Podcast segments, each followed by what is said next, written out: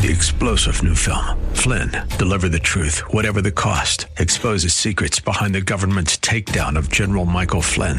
Flynn knew what the intel world had been up to. He ordered the first audit of the use of contractors. This set off alarm bells. He told the truth. He was the most dangerous person for Donald Trump to hire. They had to get rid of Flynn. Flynn, deliver the truth, whatever the cost. Available now. Watch it today. Go to salemnow.com. Salemnow.com. Tired of the negative news and flashover substance? It's time for Today with Dr. Wendy. Dr. Wendy Patrick is a trial attorney, patriot, and PhD with a passion for people and a penchant for politics. Dr. Wendy brings you the headlines, streamlined news you can use. It's time to be informed, engaged, and entertained. Now, here's your host, Dr. Wendy Patrick. Welcome to another edition of Today with Dr. Wendy. I'm Wendy Patrick, and my co host Larry Dersham and I have a terrific guest for you tonight. One in the first half, one in the second half, both equally notorious and interesting for different reasons. Before I uh, step on Larry's um, uh, thunder for the first half, let me just tell you who we have for the second half. Uh, after the break, we're going to be joined by Sheriff David Clarke, who you probably would recognize by his trademark cowboy hat, having seen him on Fox News and Newsmax, formerly the sheriff of Milwaukee County. So he's going to be talking with us during the second half. But during the first half, we're going to have a special guest that's going to be talking about some cutting edge news that just came out this week. Larry, who do we have on the line? Yes, Wendy. Our first guest today is James Roguski. He has been calling out government and corporate lies and propaganda for decades. He was the first to discover the 13 amendments to the World Health Alliance's international health regulations that would have ceded U.S. sovereignty over medical emergencies to the director of the WHO, the Ethiopian communist Tedros. In part because of Mr. Roguski's efforts, all of these amendments were defeated. And now James has found a new outrage that we must alert America to. Welcome to the program, James. Hey, thank you very much for help, having me. I appreciate it. James, thank you for joining us on this Saturday night. I know that yesterday there was some very big news about Pfizer and Moderna really basically authorizing COVID shots to babies and toddlers. And I know that you've been very outspoken about your feelings, your thoughts about this. And we would love to know a little bit more about your point of view. And like we always say with our expert witnesses on the stand, the foundation for being able to convey the information that you are. Well, you know, one of the things that um, has served me well is I try to stick to evidence as opposed to hearsay or opinion. Um, you know, I certainly have my opinions, but that's a separate conversation. The evidence that was presented um, to the FDA by Pfizer and Moderna, in my view, is incriminating. They actually clearly stated that for infants 6 to 23 months old, the vaccine efficacy is only 14%. And after the first dose, um, the children, little infants in the study, were actually 30% more likely to get COVID. There were 98 participants in their trial of that age that got COVID despite you know, being in a trial to, to be vaccinated.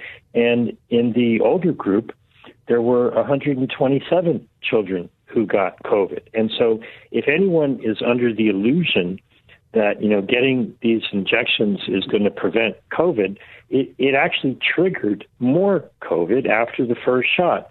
Now, the most egregious part of this is the fact that during the course of the trial, more than two thirds of the children, uh, you know, disappeared, dropped out of the trial, were not followed up with. And if anybody was uh, an editor of a medical journal and they were presented with a trial where two thirds of the initial participants were not around at the end of the trial, uh, you know, I am pretty sure they'd get laughed you know, out of the room if they were trying to get that peer reviewed and published. It's an abomination that the FDA um, didn't even ask questions about, hey, what happened to all the missing kids? You know, what's interesting too is that a lot of times, because I'm a grandfather now, that when a baby turns six months old, they give them all types of shots. Has there been a study about how this new COVID jab will interact with all these other shots that are be given uh, will be given to young babies? The answer is a clear and simple no, but I'd like to expand on that clear and simple. It's it's not so much that the um, the uh, vaccines or the jabs interact with each other.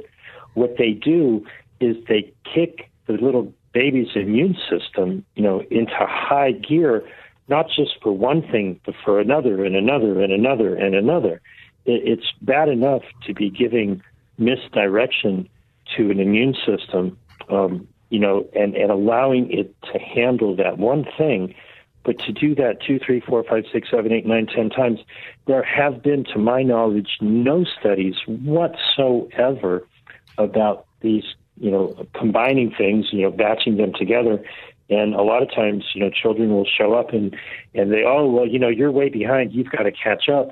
And they give them an ungodly number of injections uh, it, there's no science behind that at all. There's no safety studies behind that at all. It's an abomination. You know, James, um, one of the things that we hear a lot um, regarding this debate is, you know, the different methods of fighting the disease. I guess, you know, adults and children fight it differently and have very different results in terms of who gets infected and how sick people get. Is it still the case, and we heard this right from the beginning of the pandemic, that for whatever reason there's a much lower mortality rate and even correct me if I'm wrong, but haven't we also learned that younger people are less likely to become gravely ill from COVID than, you know, the 65 and over population? Is that still true? Are those still the facts? Um, everything you said is absolutely correct. If you look at, you know, some of the CDC's own data, you know, they'll have graphs that show the peaks uh, by age group. Okay. And yes, there are large peaks in the elderly and, you know, older people and, and, and so forth. You cannot even see the blip on the chart. You know, it's as flat as Kansas, right? For, for young children. And, and so now that's not to say, you know, that one person or, or some people may have a problem, but there's a huge discrepancy between someone who died because of COVID and died. Um, they had something else going on. And, you know, people need to realize that hospitals receive a 20% bonus money if they get a positive COVID test on anybody who's in the hospital for any reason. And, and so the, the incentives are just absurd to keep testing people until they get a positive test. It doesn't mean that the person died because they got COVID. It, it means that they were tested often enough so that the hospital could get a 20% commission. And that's part of the CARES Act. And if people are unaware of that, just ask yourself if you were doing business and somebody said to you, well, if you do business in this fashion, you'll make 20% on everything you do when that person's in the hospital, do you think you would be being given a perverse incentive to things that made you a lot of money but didn't necessarily help the patient? People need to know that there's a 20% bonus for all hospitals if they get a positive COVID test.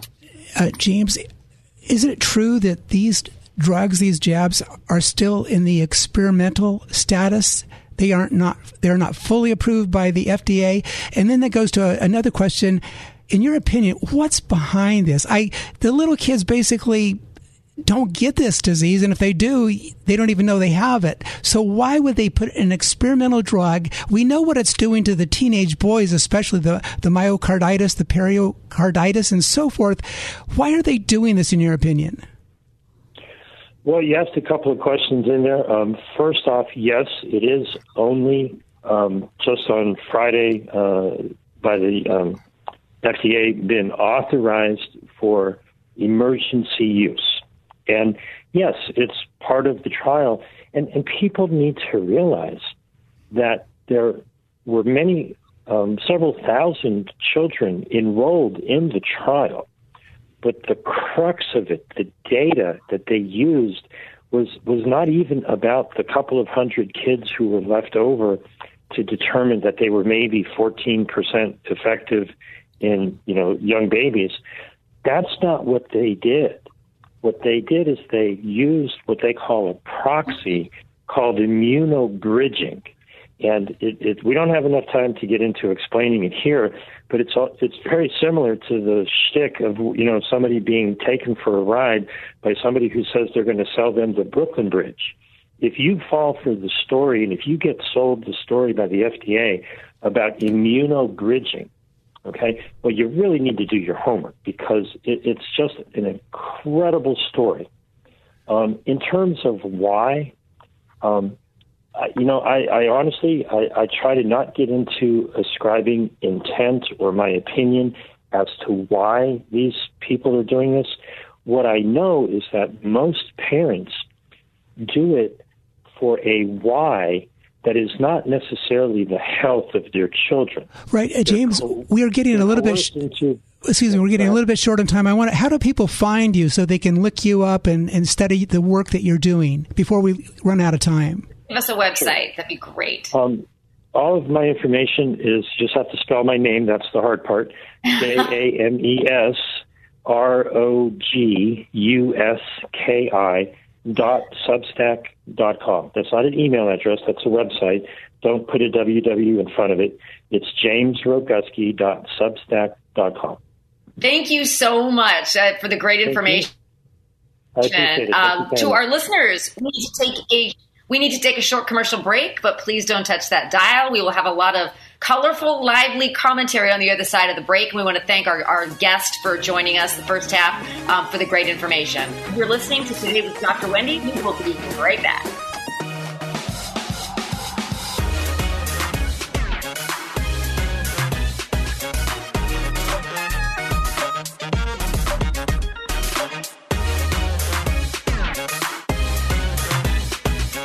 News cycle lowlights have no place here. You're listening to the headline highlights on Today with Dr. Wendy on The Answer San Diego.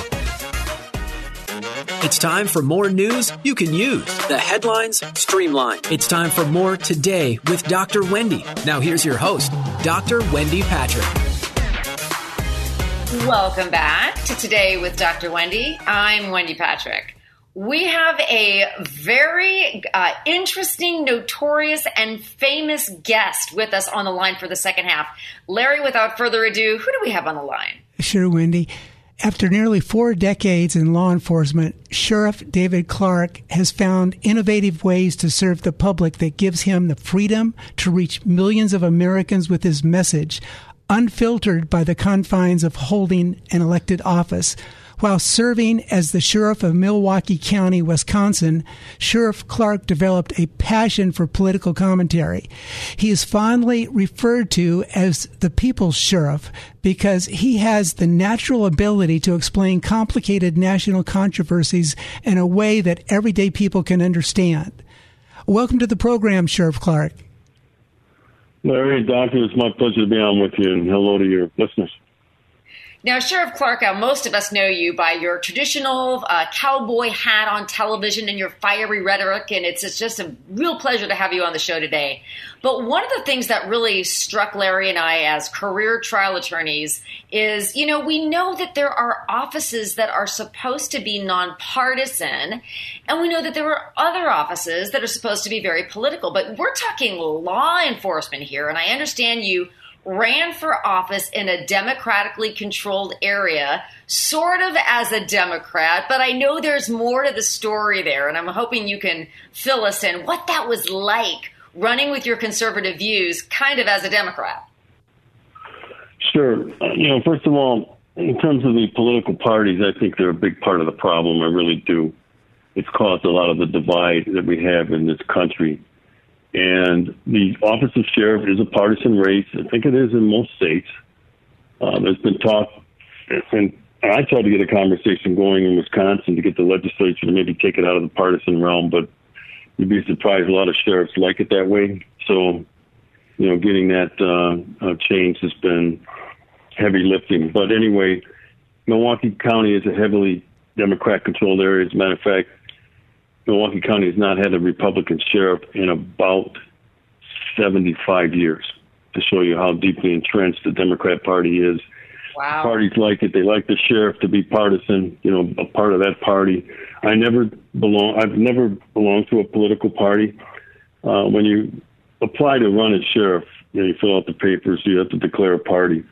Now you can do independent, but look, you know, running as an independent, you're not likely to win in, in a in a deeply political area. So uh, I ran as a Democrat, give myself a chance to to survive. I didn't think I was going to beat the odds of that. At the time, it was like 60 years. There hadn't been a Republican sheriff.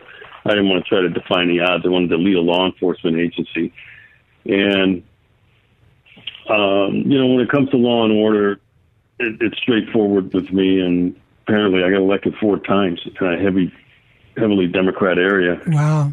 Um, you know, apparently the Democrat voters said I like his style of, uh, um, of public safety, of law and order. So, um, you know, the, the, the partisan stuff, I suppose if I would have had to describe myself, I was probably more of an old school Democrat, you know, a Jack Kennedy Democrat. Sure. You know, a Truman Democrat, uh, Scoop Jackson Democrat, but those don't exist anymore. Those were more moderate, sensible um, Democrats. Those were the ones that my parents grew up listening to and following.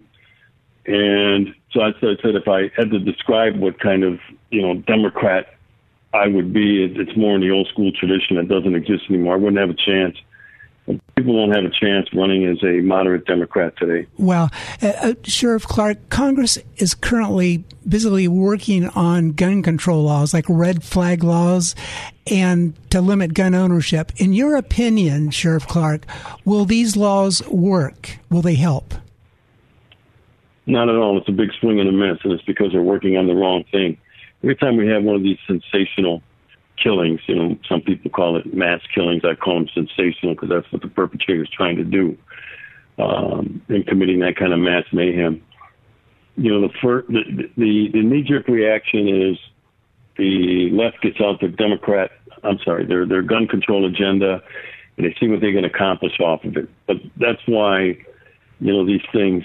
I, I don't I don't believe that when all is said and done, and I read the, the framework of the Senate compromise, but we haven't seen the text. You know, haven't seen the long written in full text. Sure. That's going to make a lot of Republicans, I think, bail out uh, in the end on the vote. But I guess we'll have to see. But you know, when you're working on when you focus on a gun, you're working on the wrong thing. You got to look at the some of the other things that, that you can have a decent um, chance of having, you know, maybe moving the needle a little, little bit in terms of making a difference. How about target hardening? You know, how about things like uh, law enforcement officers in schools. Um, but you know, we, we, that would be that's not the political stuff. So the, the, the parties aren't interested in that sort of thing. Um, you know, You know, there's one of 400 the million things- guns.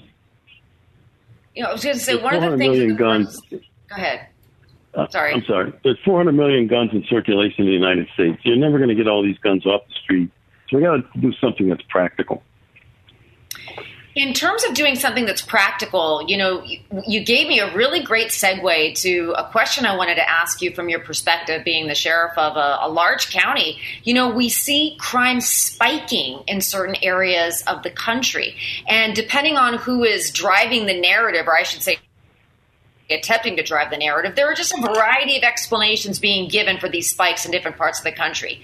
But from your unique perspective, having actually been in charge, been the lead law enforcement officer in a large county, what do you think is driving some of the crime spikes in some of these big cities? failed urban public policy, liberal uh, public policy that has gone on for the last 10 years or so. Look, we just came out of a period of, of crime declines, historic levels of crime decline, crime declines coming out of the 90s when law enforcement officers were engaging in a strategy called order maintenance activities, broken windows, they like, they like to call it. But at that time, too, the prosecutor's office and the courts were all singing off the same sheet of music. If you arrested a bad guy and it was a serious enough offense, you were, you were certain to get a prosecution out of it. It was certain to go to court, and you were certain to get a plea bargain or or a um, you know pleading guilty or a conviction. And these judges were willing to send these perpetrators away for the longest period of time allowable by law. We got away from that. We started buying into all of this nonsense, this behavior modifications programs called like second chance programs for a career criminal who has a rap sheet an arm long. It's not a second chance. So they come along with these nice sounding things, uh, you know, out of these schools of um, social welfare, and they don't work. We know they don't work. Uh, you know, they're they're failed policies, and in the end, when you don't lock up the people responsible for doing it, and it's a small segment of the population, the career criminals, but when you don't keep them separated from society, and that's what incarceration is is for they're going to come back out. They're going to engage in that behavior again, and this this whole crazy revolving door of justice keeps going. Well, it seems, Sheriff Clarke, that the left has stirred up distrust and even unfortunately, hatred for the police with the help of the left leaning media and organizations like Black Lives Matter that are calling for even defunding the police. I couldn't believe that when I heard that come out. What do we need to do to make large American cities safe again? And what's up with this defunding the police? What's their plan of action? Social workers? Well, excuse me, they would like to think so, but uh, that's not going to work out real well either. And to be honest with you, social workers, they're not saying it right now. They don't want anything to do with this. They know it's too dangerous. They know that a lot of stuff that they engage in is experimental. And uh, look, you know, the law enforcement officer is the first line of defense in, in these communities at street level. And the law enforcement officers, they basically have the overwhelming support of the law abiding people in these communities, including in the high crime areas. Okay these attacks on police that started recently. This this goes back to the '60s. Uh, the same thing happened. It was the same um, leftist uh, individuals that were talking, you know, or, or were criticizing police and attacking police. And you know what they're trying to do is they're trying to weaken the rule of law. They're trying to weaken uh, law and order, and you have to get through the police line in order to be able to do that. So they attack the police because the police are on the front lines. Look, police are not perfect. Police agencies are not perfect. But in these high crime areas, it is the last chance that people have, and usually, usually poor black and Hispanic, that's who lives there. Uh, it's the last opportunity they have, you know, to live some semblance of a civil life, and it's to have law enforcement out, uh, law enforcement officers out there aggressively um, enforcing the law. But right now, law enforcement officers have taken a step back. They're surveying this. Uh, these malicious attacks, not just the physical attacks, because assaults on police officers are up over the last couple of years, but also the threat of being criminally indicted for something that uh, they, they were involved in that went wrong through no fault of their own. Those these are politically motivated prosecutions. So cops are saying to themselves, I'm not taking these chances. I got a, I got a mortgage. I got kids in college. I want to walk my daughter down the aisle uh, someday when she gets married.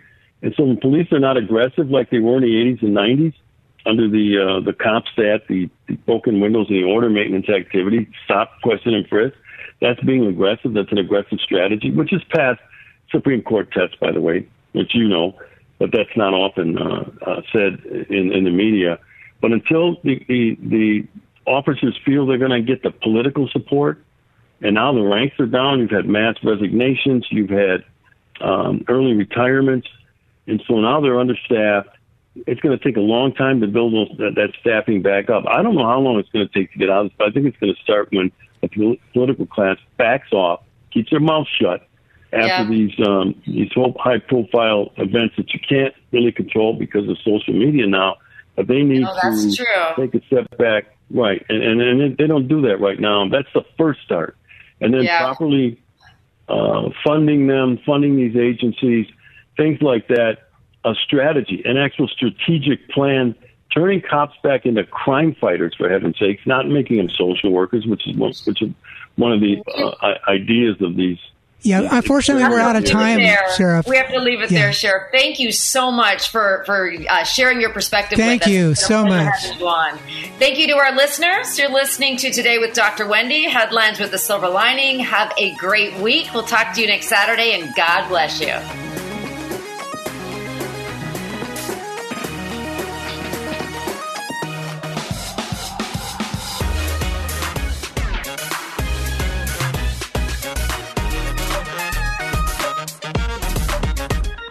Thank you for joining us for Today with Dr. Wendy. You can learn more about Dr. Wendy and how to become a guest or sponsor of the show by visiting wendypatrickphd.com. That's wendypatrickphd.com. Tune in every week at this same time as Dr. Wendy will engage and inspire you with an upbeat viewpoint on the highlights of the day. This has been Today with Dr. Wendy on The Answer San Diego.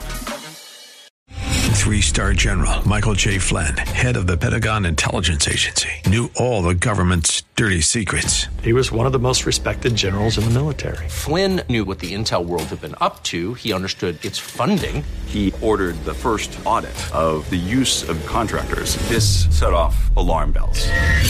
The explosive new documentary, Flynn, Deliver the Truth, Whatever the Cost, uncovers the facts behind this scandal. Flynn told the truth. He was the most dangerous person for Donald Trump to hire. I find out the worst enemy that I'm going to face in my life is right here in America. They took my assessment and they wanted me to change it. And I was like, I'm not changing it. They had to get rid of Flynn with in depth interviews, archival footage, and never before seen personal records of the man behind the headlines. I just felt like I was drowning. Flynn, deliver the truth, whatever the cost. Available now. Watch it today. Go to salemnow.com. Salemnow.com.